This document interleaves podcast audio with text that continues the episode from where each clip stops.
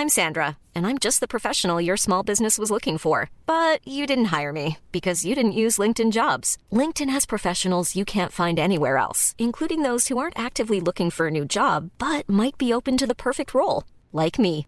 In a given month, over 70% of LinkedIn users don't visit other leading job sites. So if you're not looking on LinkedIn, you'll miss out on great candidates like Sandra. Start hiring professionals like a professional. Post your free job on linkedin.com/people today. Bonsoir à tous, Olivier D'Artigol, Jérôme Béglé, Gilles-William Golnadel, Philippe Bilger et bonsoir Monsieur le Premier ministre Dominique de Villepin. Merci d'être avec nous. Vos propos récents ont été fortement discutés, notamment sur euh, ce plateau. Propos que vous avez euh, tenus après euh, ce qui s'est passé le 7 octobre. Vous avez dit en Israël, vous avez dit le gouvernement israélien de Benjamin Netanyahou a échoué le 7 octobre. Il a échoué doublement dans la capacité à assurer la protection du peuple israélien, israélien en laissant faire des massacres qui sont une abomination. Le gouvernement israélien porte une responsabilité directe dans ce qui s'est passé le 7 octobre, et cette phrase notamment a été discutée, et il a un autre échec, avoir encouragé une politique d'occupation et de colonisation qui continue à cette heure en Cisjordanie. Vous avez également dit la réponse d'Israël à l'attaque du Hamas le 7 octobre n'est ni ciblée ni proportionnée. Le gouvernement Netanyahou est dans une politique de vengeance, et ces propos ont été discutés ici, ils ont été également discutés par un autre ancien Premier ministre, hier, euh, Manuel Valls, par un ancien Premier ministre, euh, Manuel Valls, qui, euh, dans une chronique du Figaro, a été extrêmement virulent à votre égard. Euh, il dit que vous avez tort lorsque vous déclarez qu'il faut arrêter l'engrenage de la force et de la vengeance. Cette guerre menée par Israël accélère la polarisation du monde, l'antagonisme entre l'Occident et le reste du monde. Elle montre l'incapacité d'Israël à tirer les leçons de l'histoire, c'est ce que vous dites. Et euh, Monsieur Valls dit, pour Dominique de Villepin, puisqu'il s'agit de lui, Israël est le grand responsable mécanique implacable qui fait de la réaction de l'agressé la cause de tous les maux. Pire encore, la victime l'aurait au fond, quand bien même cherché. Ah, si la honte avait un visage et il vous vise. C'est dire si aujourd'hui le débat est devenu euh, intense, tendu, et euh, peut-être êtes-vous là ce soir pour euh, donner des explications sur ce qui a été ou mal compris ou mal perçu. Non, je suis là parce que je crois que le moment pour l'ensemble de notre pays est important et qu'il est important également sur la scène internationale et que nous devons dépasser les clivages traditionnels des jeux politiques, des affinités et des communautés. Et c'est pour cela que tout ce qui peut aller dans le sens de se rassembler, et pour se rassembler, il faut d'abord s'écouter, s'entendre, se parler. Et je vois bien à quel point aujourd'hui, euh, euh, il y a des communautés au sein de la nation, il y a aussi des communautés médiatiques. Chacun parle à sa chapelle. Et je crois que si l'on veut avancer, il est important de casser ces murs qui, de plus en plus, existent entre eux. Et si je dis que le moment est grave, c'est parce que nous sommes euh, confrontés à deux engrenages particulièrement forts. Et je ne viens pas là euh, vous exposer en expert ces engrenages. Je viens vous faire part de mon expérience, de celle de toute une vie consacrée aux relations internationales. Le premier engrenage, c'est celui de la guerre contre le terrorisme. Et je l'ai dit et rappelé sur tous les plateaux, la guerre contre le terrorisme que nous savons aujourd'hui, euh, quelques 22 euh, ans après le 11 septembre, c'est qu'elle ne peut pas être gagnée par la force seule. Et que la guerre menée contre le terrorisme crée davantage de chaos, et davantage de terroristes. pour une raison très simple. pas répondre au Hamas. Pas du tout. C'est pas ce que je dis. Pas. J'ai dit pas répondre par la force seule. Hmm. Et ce qui est essentiel, c'est de comprendre ce qu'est le terrorisme. Le terrorisme, Barack Obama disait euh, euh, on ne fait pas la guerre parce que c'est une méthode. Moi, je pense plus profondément que c'est un hmm. virus, un virus opportuniste, un virus mutant.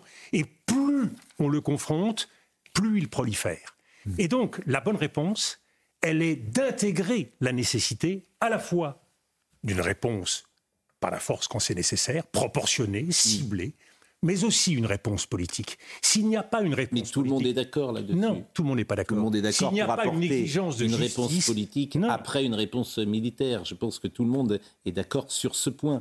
Et lorsque Cela vous fait dites un certain nombre de décennies, lorsque vous dites, vous le savez bien, lorsque vous dites, moi j'entends ce que vous dites, mais j'ai envie de dire c'est pas ce qui a posé euh, souci dans vos propos. Ce qui a été discuté, c'est la réponse d'Israël n'est ni ciblée ni proportionnée. Mais elle n'est ni ciblée, je le répète, elle n'est ni ciblée ni proportionnée. Bah, elle est ciblée. Mais Non, elle est ciblée. Elle, se veut être ciblée, précisément. Euh, c'est-à-dire que Israël ne cherche pas, me semble-t-il, à tuer les civils palestiniens. La politique israélienne, et nous le savons depuis maintenant un certain nombre d'années, et en particulier en 2006, elle s'est fondée pour une part hmm.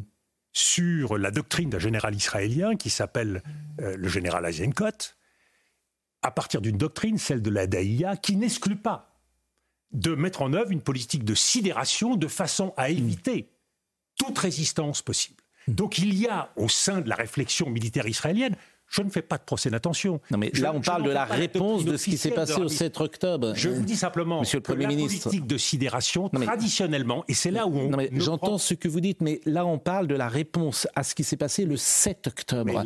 et vous arrivez sur autre chose de ce qui se passe en 2006, qu'on peut entendre et on peut critiquer la politique de Netanyahou. Le 7 octobre, le 7 on a vu le 7 octobre? On a vu la barbarie oui. du terrorisme. Oui. Et donc la question qui se pose, comment répond-on oui. au terrorisme? Oui. Et je vous dis, que si on répond au terrorisme hmm. uniquement par une logique de hmm. violence et une escalade de violence qui n'épargne en aucun cas les populations civiles, hmm. on ne prend pas en compte deux choses. La nature du terrorisme et le fait que la guerre contre le terrorisme a toujours échoué. Je vous rappelle que ce que je vous dis aujourd'hui sur ce plateau, il y a des gens beaucoup plus autorisés que moi qui l'ont dit à Israël. mais vous semblez dire que c'est vous semblez dire que c'est la responsabilité d'Israël. Mais ce qui peut choquer quand vous dites qu'il a échoué doublement dans la capacité. Joe Biden a dit aux Israéliens ne faites pas la même erreur que nous. Oui, mais c'est autre chose encore. Mais non, c'est pas... tout à fait la même bah, chose. C'est ne croyez pas hmm. que par une politique de force, vous allez régler la question du terrorisme dans cette région du monde. Et ce qui me paraît important, c'est de prendre en compte justement la nécessité de tirer les leçons de l'histoire. Hmm. Mais qu'est-ce qu'il fallait faire alors? Mais qu'est-ce qu'il fallait faire? Deux États plutôt? Non, mais qu'est-ce qu'il fallait faire tout de suite? C'est-à-dire que c'est le pogrom. Se donner des objectifs réalistes. L'objectif réaliste, c'est d'éradiquer l'État Hamas, l'organisation du Hamas. Oui, mais, ça, ça vous permet, à partir de cet objectif-là... C'est ce qu'a voulu faire Israël, c'est ce qu'a dit Israël. Ça vous permet, à partir de cette politique, d'être infiniment plus proportionné et plus ciblé. Bah, ce, écoutez, que je prends en compte... Pour la première fois, pour la première fois dans une guerre, chaque euh, jour, il y a 4 heures de couloir humanitaire c'est Tzal qui propose que les Gazaouis puissent. Monsieur Pascal Pro, je veux bien être naïf. Nous savons tous que ce sont des pauses techniques. Mais restons, restons sur votre raisonnement. Nous n'avons pas cessé, depuis des mois, mm. depuis le début de la guerre d'Ukraine, de condamner à juste titre mm. la Russie pour des massacres sur les populations civiles indiscriminés.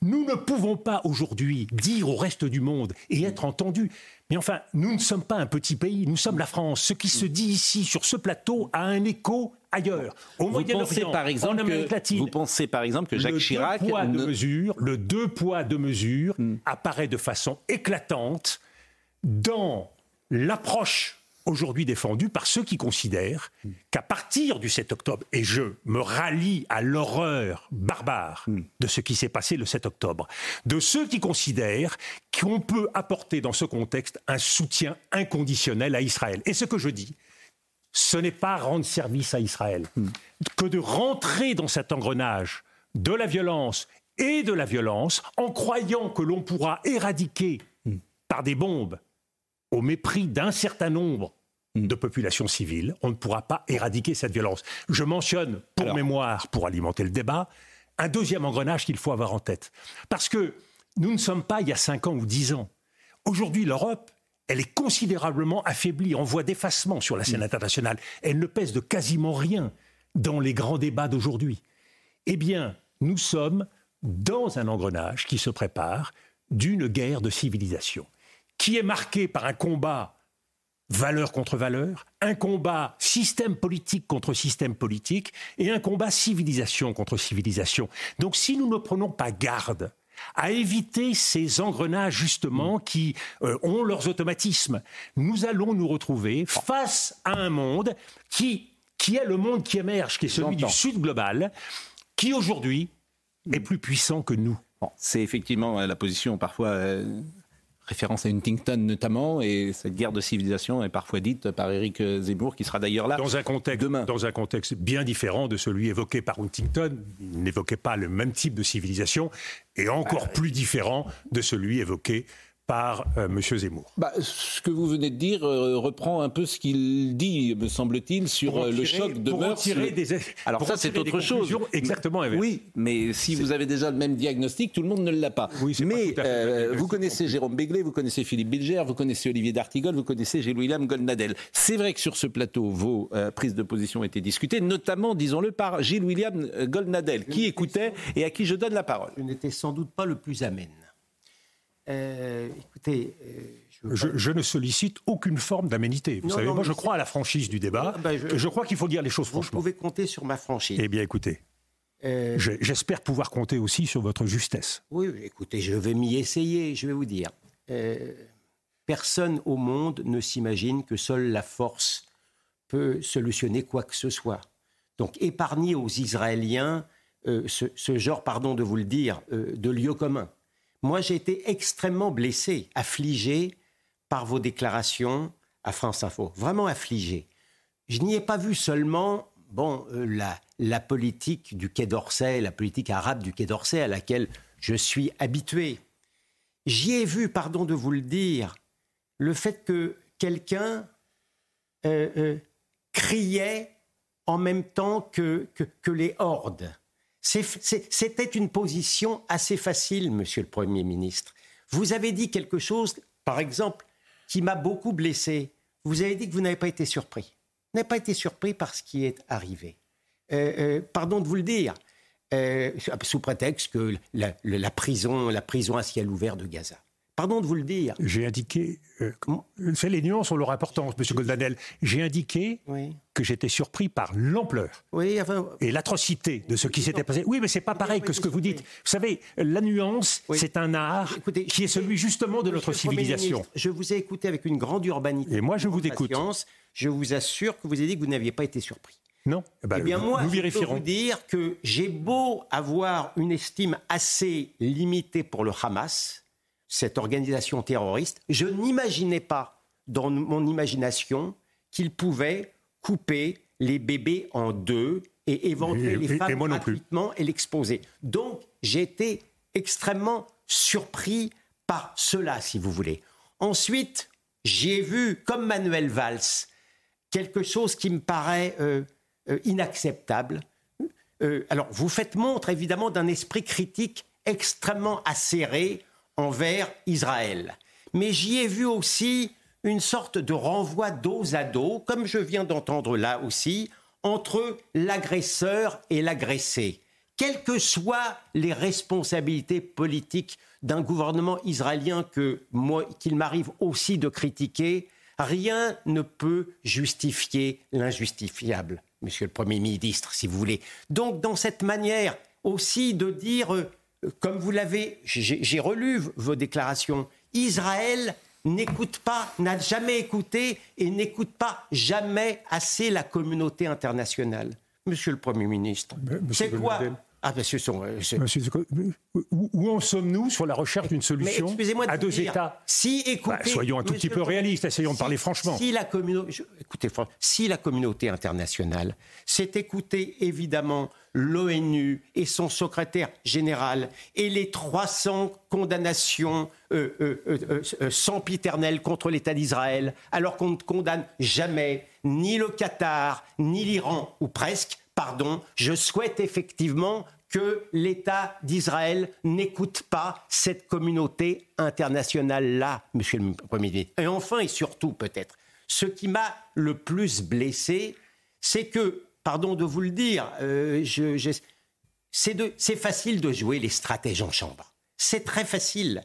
Euh, vous auriez dû davantage insister sur le fait que le Hamas utilise des boucliers civils et que demander comme vous l'avez demandé le cessez-le-feu sans la libération préalable des otages, c'est en vérité être applaudi par le Hamas ou en tous les cas par les insoumis qui vous ont félicité. C'est quand même le baiser qui tue. Le lendemain de vos déclarations, Monsieur le Premier ministre, les insoumis vous, applaudissaient, à bon escient d'ailleurs, parce qu'en vérité, vous n'avez fait que reprendre leurs, anciennes.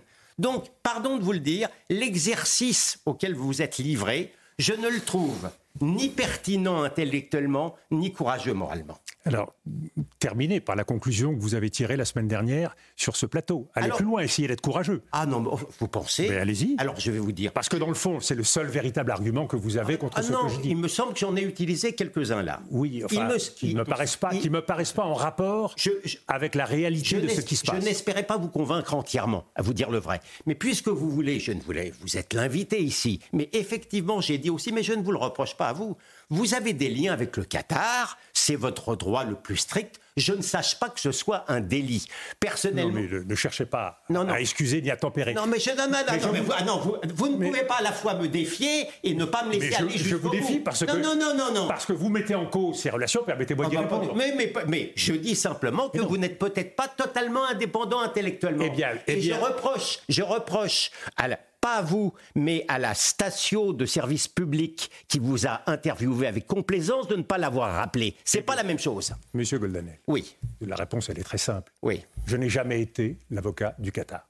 Je, n'ai jamais eu un seul contrat avec le Qatar. Monsieur le Premier ministre. Je n'ai jamais fait une conférence rémunérée au Qatar. Monsieur le Premier ministre. Et c'est pas parce qu'il y a des livres c'est pas parce qu'il y a des rumeurs que la, vérité est établie. Vous savez, ça fait 15 ans que je suis sali et attaqué. J'ai pris comme parti de ne jamais répondre aux attaques personnelles parce que rien ne permet de lutter contre Monsieur la rumeur. Donc je rétablis cette vérité. Monsieur de Villepin, je ne veux pas être, je ne veux pas être pessimiste en ce qui me mais concerne. je ne vous demande pas d'être pessimiste. Mais il m'étonnerait, il m'étonnerait que dans les années à venir, je reçoive un prix et un chèque de l'ambassadeur du Qatar à Paris. Ça m'étonnerait, vous voyez, c'est ce qui vous est arrivé eh à vous. Eh bien, sachez que comme tous les prix littéraires que j'ai reçus, oui je les ai redonnés à des œuvres. D'accord, mais je me. Il n'est pas interdit de recevoir. Non, mais je, je Tous les prix mais moi, je n'ai pas, les mêmes liens. Je vous réponds, Monsieur Goldanel, parce que c'est plus facile de jouer l'homme que de jouer le ballon. Oui. Et on parle devant un, un expert de football.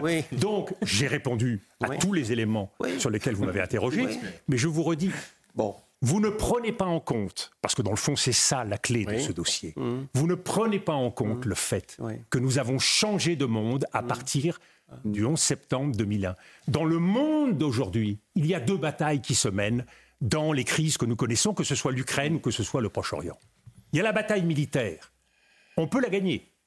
Mais il y a une bataille qui est au moins aussi importante. C'est la bataille, la bataille diplomatique, politique, mmh. d'opinion et d'image. Mmh. Et celle-là, Israël est en train de la perdre. D'accord. Et, ce que je dis, c'est que les conséquences pour l'équilibre au Proche-Orient seront dramatiques. Laissez d'abord Israël gagner la bataille militaire plutôt que tenter de saboter les choses et après on en parlera. On ne peut pas la gagner par la force seule. Oh, bah, et vous savez la comme force, moi. Aide, hein, pour la bataille et vous militaire. savez comme moi que le gouvernement extrémiste ultranationaliste de M. Benjamin Netanyahou mm. n'a aucune intention d'ouvrir le dossier politique. Puisque depuis le 7 octobre, quelle est la vérité du terrain? Mm. C'est que depuis le 7 octobre, la politique de colonisation et la politique d'occupation, eh bien, mm. elle redouble. Donc, si vous voulez calmer les esprits, si vous voulez faire en sorte que, une fois de plus, parce que nous n'oublions pas, la guerre d'Irak de 2003, qu'est-ce qu'elle a eu pour conséquence? Elle a eu pour conséquence de renforcer tout ce qui, justement, tout ce, tout ce, de renforcer les mouvements terroristes dans la région et les puissances qui sont les plus désireuses d'instabilité, et en particulier l'Iran. Donc, si nous voulons faire œuvre de responsabilité, je vous le redis, parce que dans deux ans, dans trois ans, vous serez devant l'évidence de ce que je dis aujourd'hui. Exactement comme après 2003, il a fallu 20 ans aux Américains pour ouvrir les yeux sur ce qu'ils avaient fait. Je, pense que que c'est pas comparable, si vous me permettez. la réponse, je pense que c'est pas comparable. vous ne pouvez pas comparer la réponse américaine en Irak avec. C'est la guerre contre le terrorisme. Et ces guerres asymétriques ne peuvent pas être gagnées par la violence et la force mais personne ne dit ça et euh, évidemment. Ah, si, M. Goldanel dit ça. Et, non, ce M. Goldanel, il dit que. Et, ce que vous avez lu le dit aussi. Personne ne dit ça. demande simplement de laisser d'abord Israël éradiquer le Hamas et après on parlera politique. Et je pense alors que l'insécurité sera encore plus grande dans cette ah région. et, je vous ai posé la question tout ah à l'heure, après le 7 octobre, qui est la barbarie. Euh, Mais nous sommes d'accord. Qu'est-ce qu'il fallait faire? Et vous m'avez dit qu'il fallait une réponse ciblée. Et je vous ai répondu. je vous ai répondu. Sale, vous me semble-t-il, essaye, tente. Évidemment que c'est la guerre et qu'hélas. Monsieur Pascal Pro, vous ne pouvez pas mener hmm. une bataille militaire hmm. sans un objectif politique. Aucune armée ne peut faire ça. Vous savez, je l'ai dit. Mais concrètement, que devait Je l'ai dit au gouvernement français quand il s'est engagé au Sahel et en disant vous allez voir que dans quelques années vous serez enlisés, vous serez obligés de partir. La question de Jérôme, passé la question Je de Jérôme Béglé. Au moment de l'intervention en Libye, La- Mais qu'est-ce qui s'est passé La question de Jérôme Béglé. Que devait faire le devait gouvernement Netanyahou Ça- qu'il n'a pas fait ou qu'il a se négligé de faire ou qu'il fixer a trop fait? un objectif réaliste. Si vous vous fixez comme objectif le fait de détruire toutes les structures du Hamas, vous vous fixez un objectif Alors, réaliste et politique avec lequel la plupart des pays arabes de la région C'est sont ça d'accord. l'objectif de- d'Israël aujourd'hui, c'est de détruire le Hamas? Non, c'est- non, l'objectif, Ah, c'est d'éradiquer le Hamas sans limitation et, Alors quelle limitation et vous sans prendre en compte la présence de très nombreuses populations Ça, c'est vous qui le rajoutez. Mais à partir du moment où les structures militaires et politiques du Hamas sont imbriquées dans Eh bien, la population oui, civile, mais vous il faites comment n'empêche que nous devons faire preuve de discernement. nous, sommes, nous sommes en 2023, on ne fait pas la guerre comme en, en 1945. Pardonnez-moi de reposer la question. À partir du moment où les structures militaires et politiques du Hamas sont imbriquées dans la population civile de Gaza, vous faites comment? Eh bien, on s'y prend non pas par des bombardements massifs, mais on s'y prend par des raids au sol, qui est une façon certes plus dangereuse pour une armée, mais qui évite Mais de rentrer Olivier, dans cette logique Pour répondre à, meurtrière. pour répondre à, à Jérôme Begley, qu'aurait pu faire le gouvernement israélien? Le gouvernement israélien, autour de Netanyahou, dans la vie politique d'Israël, il n'y a jamais eu cette couleur politique. Mais ça, on est d'accord, mais c'était avant. le 7 Laisse-moi terminer. C'est Il avant aurait, le 7 pu, octobre. il aurait pu ne pas faire en sorte que la création de l'État Hmm. palestinien, qui est la seule condition Mais- qui garantirait la sécurité d'Israël, soit totalement euh, euh, enterrée. d'accord. Je parlais il n'aurait pas, ne post-7 pas avoir pas eu avant. son comportement cisjordanien avec l'accélération de que la je vous propose- colonisation. Non, Et je non, mais sur un c'est point. Monsieur Je Del- me demande si l'un des objectifs de guerre aujourd'hui, et je le dis avec gravité, n'est pas le départ définitif des Gazaouis de la bande de Gaza. Mais ils iront où Bon, iront Philippe Bilger veut dire un mot et après je reviendrai sur une des phrases que vous avez dites qui me paraît euh, la clé finalement de votre argumentation et vous me direz si je me trompe ou pas. Monsieur le Premier ministre, puisque vous avez répondu aux soupçons qui pouvaient peser sur vous, paraît-il, et qui fragilisaient votre point de vue international, il y, a, il y a deux choses qui m'ont euh, perturbé dans votre déclaration, notamment, et j'aimerais savoir si vous seriez d'une certaine manière prêt à les réviser. La première, j'ai bien compris, vous admettez la réalité de la barbarie du 7 Absolument. octobre, et euh, bien sûr, comme nous tous, mais ce qui me choque, c'est que, alors qu'Israël est dans cette tragédie et cette barbarie victime absolue, immédiatement, vous dites que le gouvernement Israël est d'une certaine manière coupable. Est-ce que là, il n'y a pas... Philippe, nous l'avons dit depuis Non, de- non, depuis une demi-heure. Non, non, vous ne l'avez pas dit Mais si, précisément. Moi, nous ce qui m'importe, c'est de demander à Oui. Monsieur le Premier ministre si cela, il ne regrette pas de l'avoir dit de la même manière que l'opération de vengeance. Est-ce que Mais- vous n'estimez pas Mais, mais comprenez bien ce que je dis. Le gouvernement israélien a failli dans la protection qu'il devait, qu'il devait à sa population. Et ça, la plupart des Israéliens en sont d'accord. Bon. Ayant failli, on voit bien qu'ils ont considéré que la sécurité était assurée par des moyens électroniques et militaires extrêmement sophistiqués. Et ce que nous voyons, parce que c'est une conclusion qu'on peut tirer tout de suite, c'est qu'aucune sécurité ne peut être totalement garantie, ni par des moyens technologiques, ni par des moyens militaires, s'il n'y a pas la mise en œuvre d'une politique. Nous l'avons dit également, ceci, Monsieur de Villepin. malheureusement, mais je, voudrais qu'on ne- encore Vous l'avez dit. l'esprit du Vous l'avez gouvernement dit. israélien, en tout cas pas de celui ne- Et tant que ce ne sera pas le cas, les jusque-boutistes, on le voit bien, auront le souci, et en particulier de la part euh, euh, des éléments les plus messianiques de ce gouvernement, auront le souci d'aller jusqu'à l'annexion Mais- mais- et d'utiliser les événements Mais- pour, pour Mais- rendre irréversible le départ des Palestiniens. Et ça, je pense, ça ne fera qu'ajouter de la violence, ça ne fera qu'ajouter de la souffrance, et ça ne fera qu'ajouter de la guerre à cette région. Mais dans votre esprit critique extrêmement acéré, il ne vous arrive pas non plus, en dehors de votre sévérité par rapport au gouvernement israélien, de déplorer que l'autorité palestinienne est à sa tête un antisémite avéré et un négationniste Euh, c'est difficile, vous savez, comme beaucoup de choses, de faire euh, la paix sans qu'on ait quelqu'un d'autre en face. Vous pensez que c'est uniquement le gouvernement israélien, Mais- mais- quels que soient ses défauts, qui, qui fait que la situation politique est actuellement comme mais, ça mais si je m'adresse euh, devant vous, particulièrement au gouvernement israélien, c'est parce qu'Israël est une démocratie. Ah, Et à ma ah, connaissance- elle, elle- elle fera mieux d'être une dictature. Et à ma connaissance, une démocratie a plus de devoirs. Ah oui, bah oui.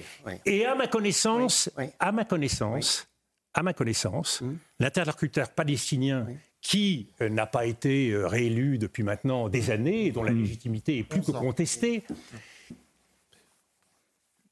personne du côté israélien n'a encouragé au renouvellement, ni même à parier sur, sur l'apparition de nouveaux dirigeants palestiniens. Vous savez, moi j'ai vécu, je ne dirais pas que je suis plus vieux que vous, mais j'ai vécu la période où pendant des, dé- des décennies, on disait du côté israélien, on ne peut pas discuter avec Arafat, c'est un terroriste. Aujourd'hui, j'entends, et à juste titre, on ne peut pas discuter avec le Hamas, c'est un terroriste.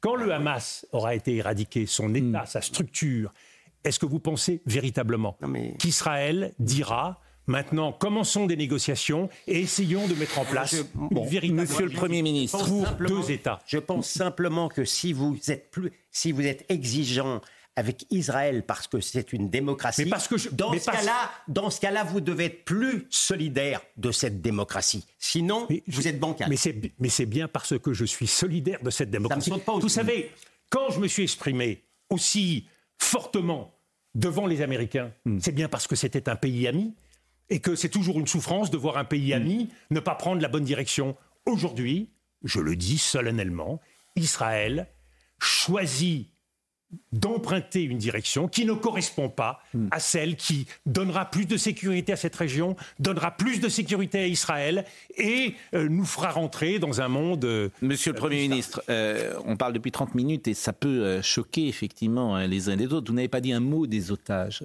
Ne non, prenez- Vous n'avez pas dit un mot, Monsieur Pascal Pro. C'est vous qui faites les questions, c'est vous l'intervieweur. Vous n'avez pas dit un mot des otages. Ne renvoyez pas la balle. Vous savez, Non, la logique non, ne qui dites pas consiste, ça. Ne dites la pas logique ça. d'un C'est-à-dire que c'est dans- Mais si, Non.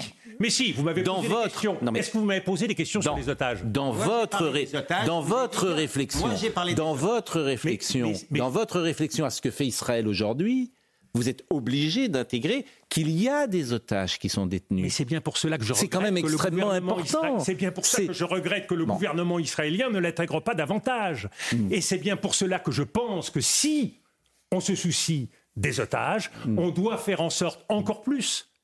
Cesser le feu ou pas cesser le feu, c'est pas le sujet. Hmm. D'épargner des populations civiles qui, à un moment donné, si elles sont mises en danger chaque jour davantage, risquent aussi de compromettre la vie des otages. Donc, euh, je suis tout à fait d'accord avec vous. Simplement, là encore, euh, partons euh, de la responsabilité Je de chacun. signale Bon. simplement que les- toutes les familles en Israël des otages, y compris des otages français, supplient le gouvernement israélien de ne pas accepter de cesser le feu tant que les otages ne seront pas libérés. Et c'est pourquoi j'ai voulu effectivement parler euh, précisément. Bah, oui, mais c'est un, c'est Un extrêmement important et un élément qu'il faut, me semble-t-il, prendre en compte. Mais, ça, mais ça ne justifie pas de s'en prendre de façon indiscriminée à des populations Bon, civiles. euh, J'entends euh, ce, ce- ce que vous dites. Moi, ce- il y a une phrase euh, que j'ai notée d'ailleurs et qui est importante, me semble-t-il. Vous avez dit l'engrenage de la guerre de civilisation, telle que la mène Israël contre la masse, fait que nous allons nous retrouver face au Sud global non, non, non. qui est plus puissant que nous. L'engrenage de civilisation, Qui est plus puissant que nous. Non, mais, mais non, je ne l'applique pas au Hamas. Vous savez, le- j'ai parlé de Je deux veux- engrenages, je ne les applique pas au Hamas, je les applique d'une manière générale au monde dans lequel nous vivons, aussi bien à l'Ukraine. C'est une réalité qui dépasse Nous allons nous le retrouver face au Sud global qui est plus puissant oui, que nous. Oui, oui, plus influent, plus puissant. Plus nombreux. Aujourd'hui, le, le- le- aujourd'hui, aujourd'hui, le, le- le G7 Oui, mais ça, c'est- représente un ensemble Con- économique que- moins puissant que euh, les BRICS, par exemple, mais moins influent. Vous savez, on, on est, on est obligé de prendre en compte la réalité du monde. On ne peut pas être en guerre avec tout le monde, on ne peut pas se confronter avec tout le monde. La logique qui consiste à dire, nous avons des valeurs, nous allons les défendre contre le monde entier. La logique qui consiste à dire, euh, nous avons une démocratie, nous allons défendre cette démocratie contre le monde entier, sans se soucier d'ailleurs de savoir si nos démocraties ne mériteraient pas, quand on voit ce qui s'est passé au Capitole euh, à l'époque de Donald Trump, ne mériteraient pas quelques amendements. De la même façon, bloc contre bloc, le bloc occidental contre le reste du monde. Je dis prenons conscience Mm. que nous glissons pas à pas sans que nous soyons dans un monde disposant d'aucune sorte de garde-fou, contrairement à la guerre, froide, à la guerre froide, nous glissons pas à pas vers une confrontation globale. Et c'est pour cela, parce que, vous voyez, euh, c'est curieux, mais d'une certaine façon, Joe Biden euh, est plutôt de mon côté ce soir. Joe Biden rencontre le président Xi demain. Pourquoi le fait-il? Parce qu'il se rend bien compte que les choses deviennent terriblement dangereuses. Et donc la logique, le président Xi, le président chinois, Xi Jinping, c'est qu'il se rend compte que les choses deviennent hors de contrôle. Et donc il nous appartient tous. Et si je mets, je décide de, de- de mettre en garde, croyez bien, c'est pas avec l'idée de donner des leçons à Israël. Qui suis-je? Retirer de la politique, qui suis-je pour le faire? La légitimité que, vous avez, c'est le discours des je- Nations Unies de 2003 qui vous donne une autorité sur ces sujets-là. C'est une. Hmm. expérience de 40 ans qui fait qu'à un moment donné, je m'autorise à lever le doigt en disant Mais- regardons en arrière, tirons les leçons avant de faire n'importe quoi. Regardez en avant. Hmm. Euh, Israël va prendre le contrôle de fait de, de, de Gaza. Comme il l'a Bon. pris dans le passé. Qu'est-ce qu'on fait dans On les- est à la cinquième guerre. Qu'est-ce qu'on fait dans les six mois à venir? Qu'est-ce qu'il faut faire pour préserver la paix pour éviter qu'il y ait un 7 octobre bis, pour éviter Mm. qu'il y ait une guerre qui se développe. Je rappelle quand même qu'il y a le Liban qui est pas loin, qui est un pays parfaitement instable. Il y a la Syrie qui est pas un pays très stable. Tout à fait. Il y a euh, l'Égypte qui mériterait, et il y a la Jordanie qui est aussi. Nous eu- partageons les mêmes préoccupations. Vous, vous êtes aux commandes de ça Qu'est-ce qu'on fait? Alors la première chose, c'est que contrairement à ce qu'a affirmé le Premier ministre israélien, je ne suis pas sûr que le fait pour Israël d'assumer la responsabilité globale euh, de Gaza soit une bonne idée. Parce qu'il on, y a fait le quoi risque. on rend Gaza aux Palestiniens euh, on, et aux- on aux fait en sorte que Gaza puisse être géré par une autorité la plus incontestable euh, possible. Donc on fait des élections. Mais le moment venu, il faut faire des élections, bien sûr. Mais de la même façon qu'il faudra en faire en Cisjordanie. Monsieur le Mais- Premier mais ministre. ce que je dis, c'est que si vous n'intégrez pas l'exigence de justice à des populations, 2 millions et demi de personnes, il y a un million et demi de déplacés. Vous, vous- vous visualisez ce que ça représente De femmes, d'enfants, de déplacés aujourd'hui à Gaza? Des gens qui n'ont pas à manger, des gens qui ont soif, des gens qui meurent de faim. Mais de quoi se nourrit le terrorisme si ce n'est en grande partie de cette injustice? Donc soyons responsables. Prenons en compte le fait qu'on ne peut pas laisser des populations dans cette situation-là. C'est une exigence humanitaire, mais je le dis aussi, c'est une exigence politique et c'est une exigence sécuritaire. Israël ne sera pas en sécurité si Israël n'est pas capable de penser plus loin et de prendre la meilleure leçon qu'elle doit tirer du 7 octobre. Merci. C'est que le 7 octobre, tout était censé protéger les Israéliens et ça n'a pas suffi. Ça n'a pas suffi. C'est donc que la sécurité a besoin de justice et de politique. Merci, Monsieur le Premier Merci, ministre. Merci euh, d'être euh, venu. Non, Je y a- me on suis a- invité. Non, je- Si, on si, s'est me croisés euh, invité, souvent. Et, mais je crois important de porter, bon, bon, en de tout porter cas, ses convictions euh, au-delà Bon. du cercle habituel. En tout cas, effectivement, je vous remercie. Effectivement, euh, je, je pense qu'Israël cherche une solution politique euh, derrière, effectivement, cette réponse qui a été à la hauteur de ce qui s'était passé le 7 octobre dans un ça, premier ça fait temps. 70 ans que ça Bon, n'a pas, mais que ça on- n'arrive pas. en et, tout et cas- je pense qu'Israël a besoin d'être encouragé et aidé pour que ça advienne. Et je- encouragé par bon. la partie palestinienne. Bon. Et, et je pense effectivement à, à nos compatriotes euh, juifs qui euh, vous ont écouté euh, ce soir et qui sont dont, extrêmement. dont- dont nous partageons la peur, la peine, l'inquiétude, et dont il est essentiel que toute notre communauté nationale Mmh. soit attentive à éviter euh, de ce côté euh, tout, sentiment qui pourrait euh, les placer euh, en situation d'inquiétude dans la communauté nationale. Je voulais vous remercier, bien évidemment. Et bien évidemment aussi, il faut rappeler que la souffrance des Gazaouis, qui sont bien souvent les hommages du.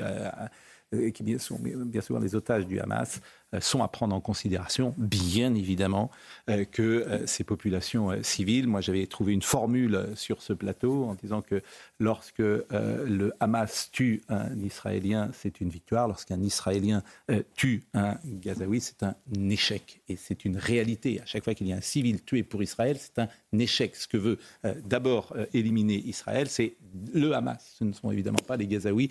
Et c'était cette différence de nature qui me semble-t-il, était importante à signaler. Je vous remercie beaucoup, Monsieur le Premier ministre. C'est une journée en plus particulière pour vous, puisque c'est votre anniversaire. C'est dire tout le bonheur que j'ai d'être avec Ce vous. 14 euh, novembre, donc euh, bah, euh, nous vous souhaitons. Comme le euh, Charles, comme le roi pas Charles. y avoir Oui. de meilleur Vous êtes moment. même plus que le roi Charles. Euh, nous allons poursuivre évidemment euh, cette actualité euh, avec ce qui s'est passé à l'Assemblée nationale aujourd'hui, avec euh, ces euh, images que les députés ont pu voir, les images du 7 octobre qui ont été d'abord diffusées euh, devant des journalistes et qui ont été diffusées devant euh, les députés aujourd'hui. Je voudrais qu'on écoute David Guiraud, euh, qui, oui, qui avait été mis en cause euh, d'ailleurs.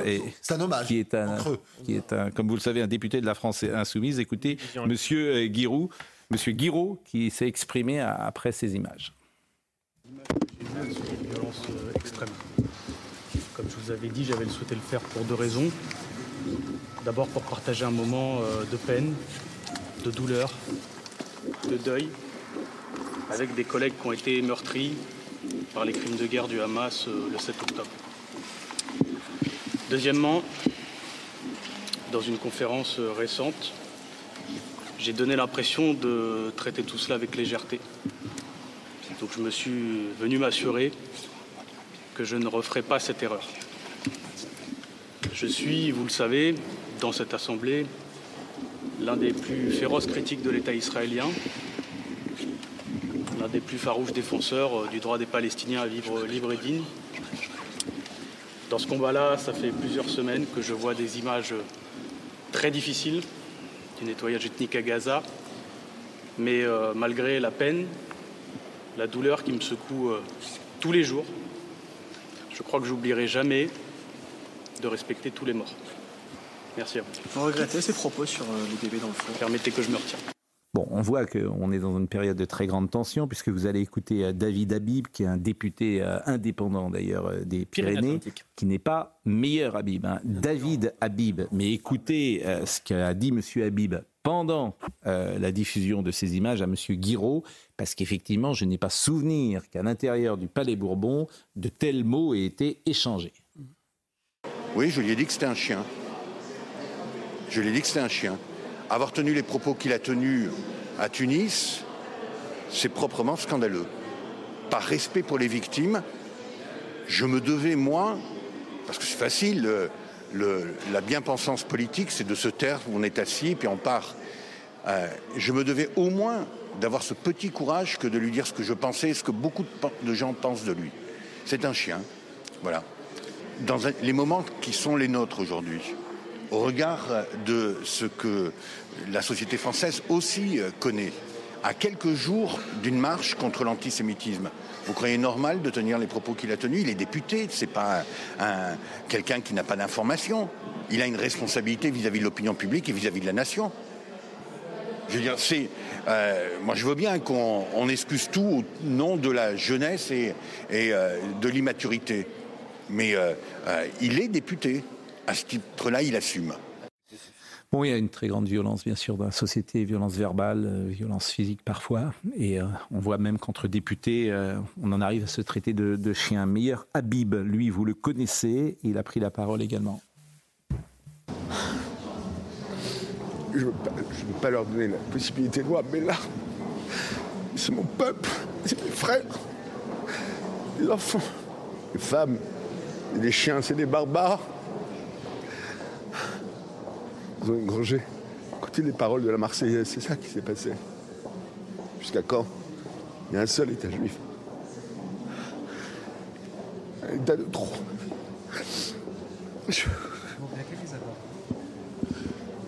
pas. Comment ça s'est passé dans la salle pour les autres députés? Je veux pas qu'ils voient mes larmes. Je, veux, je, je dis que je veux, je veux que le monde comprenne qu'Israël doit se défendre, doit détruire ces barbares, doit détruire ces sauvages qui ont de la jouissance, avoir tué des femmes et des enfants. J'ai vu un enfant de 10 ans, il dit mais tuez-moi.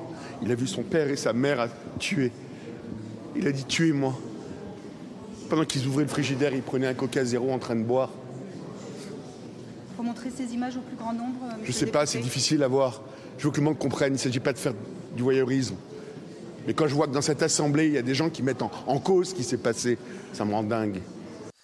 Bon, on a eu ce débat hier, est-ce qu'il faut euh, diffuser ou non ces images? Je pense que les images, au moins il fallait les, il faut les diffuser. Euh, rien que pour éviter des révisionnistes et des négationnistes. J'ai cru comprendre qu'il y a des gens qui refusaient même d'admettre la réalité de cette barbarie. Et vous les convaincrez pas Oui, je sais bien. Ça ne changera rien, vous pouvez leur passer toutes les images. On est dans un débat qui est c'est possible, tellement binaire que ceux qui chacun choisit son camp. Il me semble que malgré euh, la validité de ce que vous venez de dire, moi je crois qu'on convainc peu ou pas du tout, mais il ne faut pas désespérer. Je crois que il est fondamental de montrer ces images parce qu'elles euh, font comprendre qu'on n'est pas dans l'immoralité ordinaire et que il y a quelque chose qui dépasse l'entendement et qui euh, je déteste ces députés qui tombent dans la bestialité, dans le langage, mais j'allais presque moi-même tomber dans ce travers. Alors, puisque vous parlez, puisque vous parlez euh, de euh, est-ce qu'on peut croire ou pas euh, les images, et eh ben est-ce qu'on peut croire ou pas les actes antisémites? Et c'est un peu le même débat, puisque chacun, quand je vous dis que c'est binaire, vous allez entendre le recteur de la grande mosquée de Paris ce matin, chaque jour, il y a une sorte de euh, d'engrenage. Le recteur, il est imam. Oui, pas imam. parce que le recteur, c'est Chem. Il est en dessous. Oui, oui, vous avez par exemple. C'est, vous avez par exemple. C'est Chem Edin Hafiz qui est le, la réaction du recteur de la grande mosquée de Paris. Et vous avez, parfait, vous avez parfaitement. Il est euh, l'imam. Donc il était ce matin euh, sur le plateau d'Apolline de Malheur, qui a été remarquable d'ailleurs parce que qui a bien compris euh, ce qu'il était en train de dire et qui euh, lui a fait dire euh, ce qu'il ne voulait peut-être pas dire précisément, avec des sous-entendus et, chacun a pu comprendre précisément ce que voulait dire ce monsieur. Donc écoutez cet imam, c'était ce matin chez nos confrères de RMC avec Apolline de Manerbe. Où sont ces 1200 et quelques actes antisémites qu'il y a en France? Pourquoi Moi, j'aimerais bien qu'on les dévoile pour que nous puissions être véritablement solidaires et euh, sensibles à cette question. Vous laissez entendre que que les chiffres, que, les chiffres, sont gonflés ou sont, faux, mais elles sont pas dévoilées, ils sont pas apparents. Moi, j'aurais voulu qu'on dise voilà.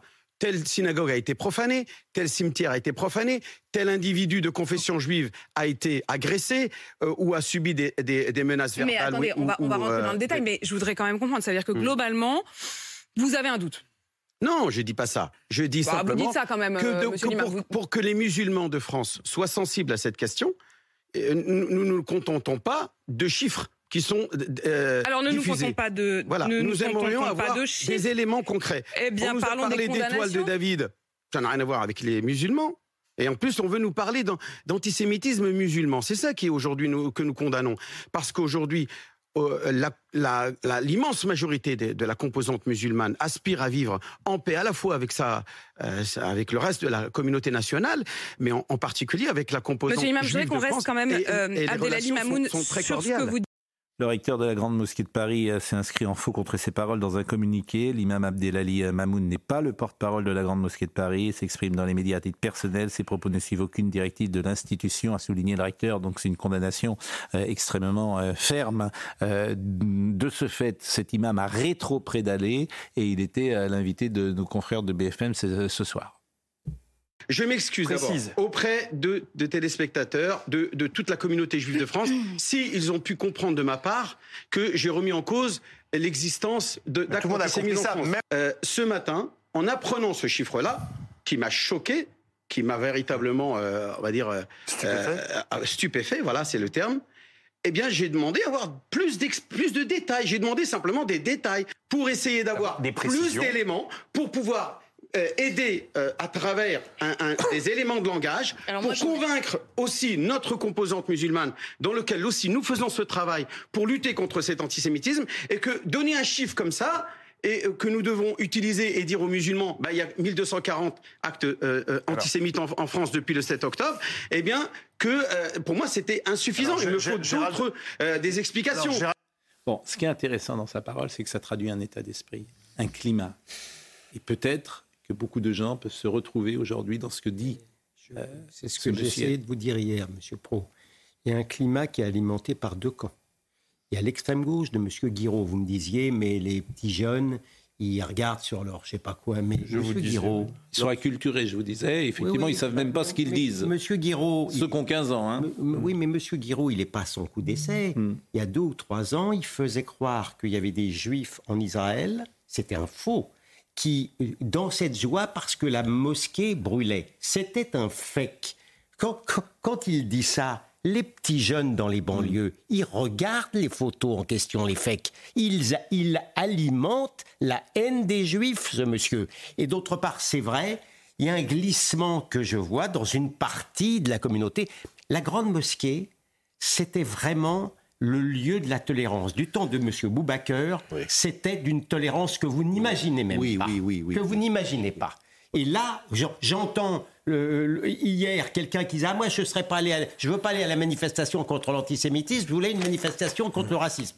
J'entends euh, ce que dit ce monsieur. J'entends l'imam de Beaucaire il y a une semaine qui veut tuer un juif euh, chaque fois qu'il y a un rocher. Pardon de vous le dire, il n'y a pas un bon climat. C'est le moins qu'on puisse dire. Ce qui me gêne dans les postures médiatiques du moment, c'est la relativité des faits. C'est-à-dire qu'on va vous dire, il y a 1300, 1400, vous allez dire, mais euh, est-ce qu'on peut faire, vous avez- pouvez me les donner dans le détail C'est-à-dire qu'aujourd'hui, il n'y a plus une affirmation, il n'y a plus un fait qui deviendrait contradictoire. Et d'une certaine façon, c'est ce qui s'est passé euh, le 7 octobre, c'est que vous êtes sûr que le Hamas, ils sont découpés des enfants? Il faut maintenant qu'on projette des images devant des autorités euh, dites euh, institutionnelles pour qu'on y croit. Et, et cette relativité de l'information, ne cette relativité des faits est quelque chose dont, pardon, on pourrait crever. Alors sur les actes antisémites. interdit tout raisonnement sérieux et, et- et même, et même un peu subtil. Sur les... date pas d'aujourd'hui. Non, mais là, ça atteint, euh, ça atteint Sur les actes euh, antisémites, euh, 50% de tags, 22% de menaces et insultes, 8% atteintes aux biens, comportement suspect, coups et blessures. Alors justement, quel est On le carburant à un bon niveau. Hein. Quel est le carburant de cet antisémitisme? Et la question a été posée ce matin à Gérald Darmanin, qui était euh, présent sur euh, l'antenne de CNews et d'Europe 1, et il répondait à Sonia Mabrouk. Il y en a plusieurs, les extrêmes. Euh, l'extrême gauche comme l'extrême droite sont nourris d'un antisémitisme, on le sait, historique. Et puis il y a l'islam radical, incontestablement, qui fait de la haine du juif. D'ailleurs, le contraire de ce qui est écrit dans le livre, puisque, y compris ce qui est écrit dans euh, les livres religieux, et singulièrement le Coran, on ne doit pas s'en prendre aux gens du livre, donc ils trahissent leur propre religion en étant antisémites. Et puis il y a une forme d'antisémitisme assez fort qui vient de l'antisionisme, la haine d'Israël, la destruction d'Israël. Donc euh, c'est malheureusement cet antisémitisme euh, cumulé qui fait pour nos compatriotes de confession juive quelque chose de, de terrible à vivre. Et pour exprimer peut-être ce que dit euh, M. Darmanin, il y a une réponse de M. Véran qui est sur la même ligne, porte-parole du gouvernement, à euh, Gabriel Amar, qui est député de la France Insoumise. Ça se passait à l'Assemblée nationale aujourd'hui. Écoutez. Pendant que vous prépariez la marche avec Madame Le Pen, des militants d'extrême droite s'organisaient pour cibler des personnes âgées et des jeunes. Alors, comment 50 militants encagoulés et armés ont pu déambuler près d'une heure dans les rues sans être appréhendés? Qu'attendez-vous pour engager des dissolutions des groupuscules Les Remparts et Lyon Populaire Prenez-vous l'engagement de fermer définitivement les locaux identitaires que sont la Traboule et la Gaugée et de dissoudre leur association de gestion? Vous luttez contre l'extrême droite? Alors arrêtez de la faire monter. Vous faites peur aux Français. Vous faites peur aux Français. Dimanche, à la manifestation à laquelle vous avez refusé de participer contre l'antisémitisme, des habitants de Grenoble sont venus me voir en disant Vous comprenez, Monsieur Mélenchon nous fait tellement peur qu'on hésite à voter Madame Le Pen.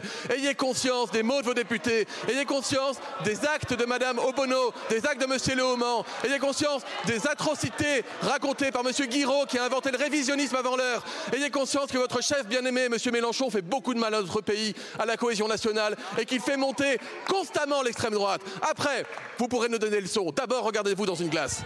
Bon, je ne sais pas s'il fait monter l'extrême droite, mais c'est sûr qu'il attaque la cohésion nationale fortement, euh, Jean-Luc Mélenchon. Je suis effaré de voir à quel point, mais je suis très naïf, malgré un passé qui ne m'habituait pas à ça, euh, par le fait que les députés, et les filles, mais continuent à parler comme s'ils étaient, ils sont légitimes, ils ont été élus, mais comme s'il y avait une forme de morale qui leur permettait de parler, de donner des leçons, de se poser en quelque sorte en justicier de l'immoralité des autres. J'entends ce député Amar, c'est hallucinant. Je suis d'habitude, mon connaisseur sur les plateaux, plutôt. Euh, J'essaie de voir ce qui peut nous, pas, nous faire totalement désespérer, mais là, moi, je suis très pessimiste.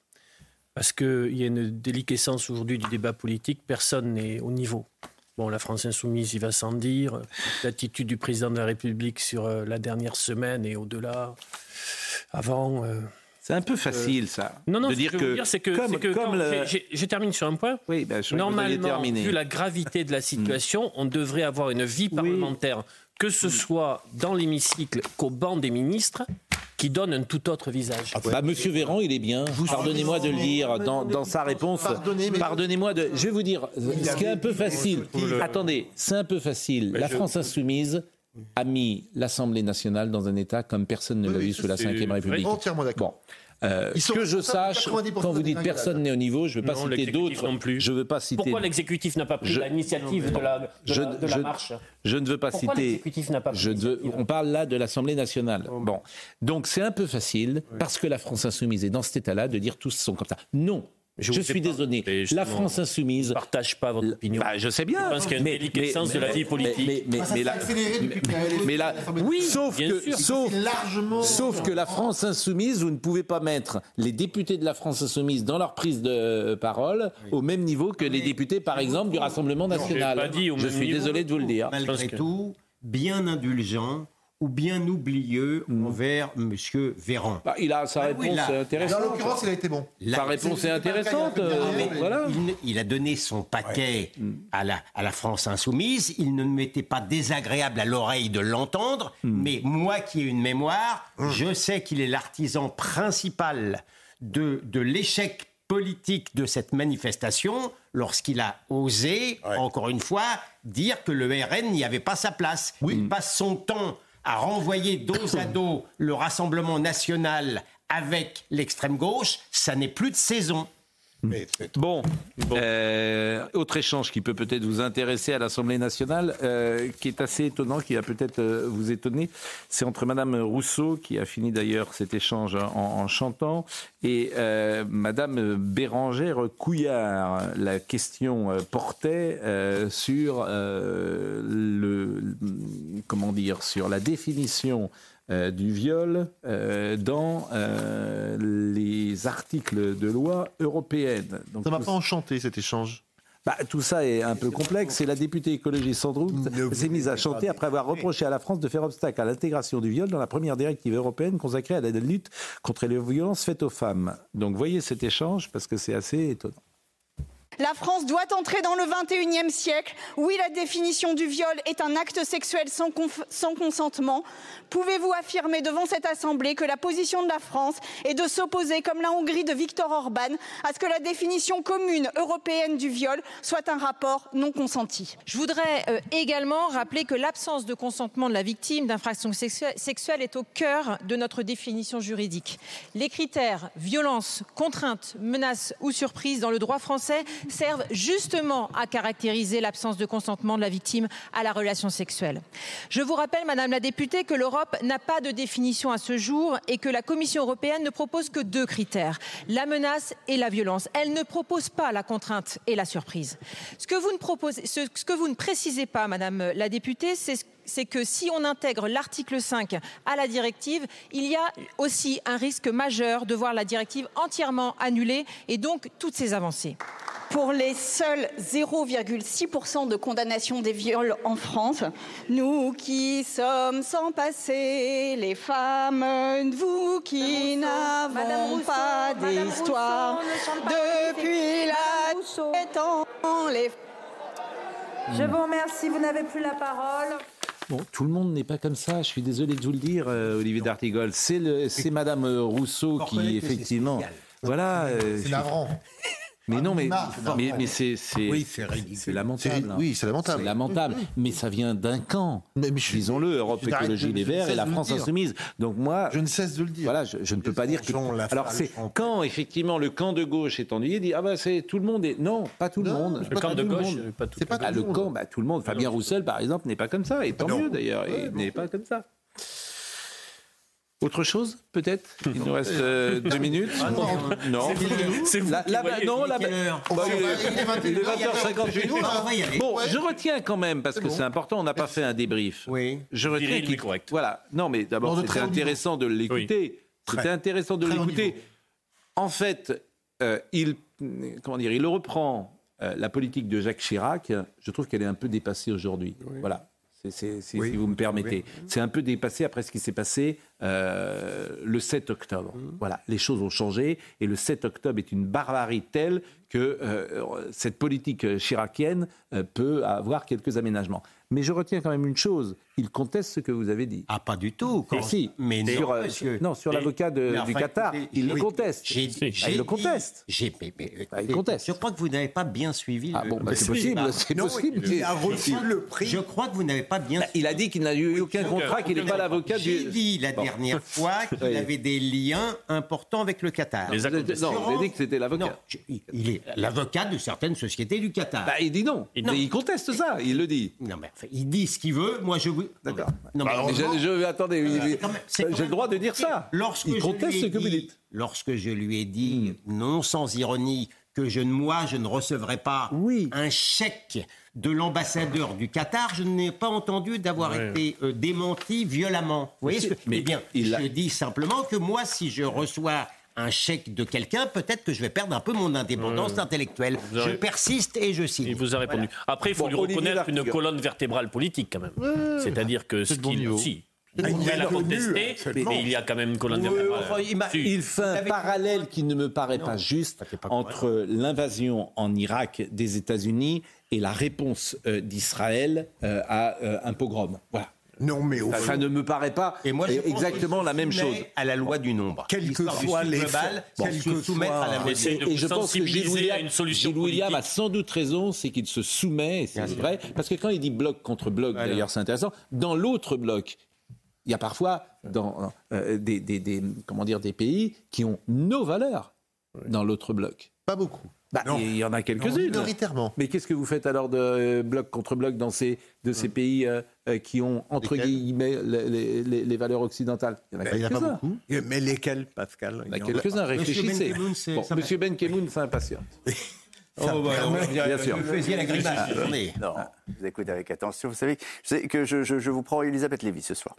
J'ai décidé de vous prendre Elisabeth Lévy. Elle viendra d'abord parce qu'elle a vu le film elle a vu le film qui a été montré aujourd'hui à l'Assemblée, donc elle va, elle va raconter. Puis on va revenir euh, évidemment sur ceux qui ont vu, ceux qui n'ont pas vu euh, non plus, et euh, pour savoir sur ce débat, est-ce qu'il faut montrer ces images, à quel moment ou pas du tout, comment les, les, voir.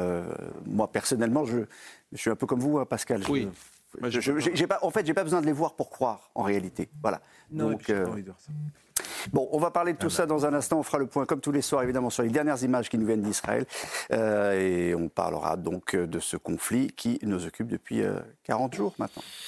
Je vous remercie grandement. Ce soir, Arnold Cara était à la réalisation, David Tonnelly était à la vision. Merci à Marc Fontaine qui était au son, Benjamin No était avec nous comme Tancred de Guillotel. Toutes ces émissions seront à retrouver sur cnews.fr. Olivier dans une seconde, Julien Pasquier entre 22h et minuit. Demain matin, Romain Desarbes. Demain soir, soyez présents. Éric Zemmour sera là. Je ne sais pas qui est. Malheureusement, je ne ferai pas là. Ah, on ne change jamais a priori quand un invité vient. Voilà, je ne sais pas si vous êtes là oui, votre parole. ou pas, mais en tout cas vous serez là demain. Oui.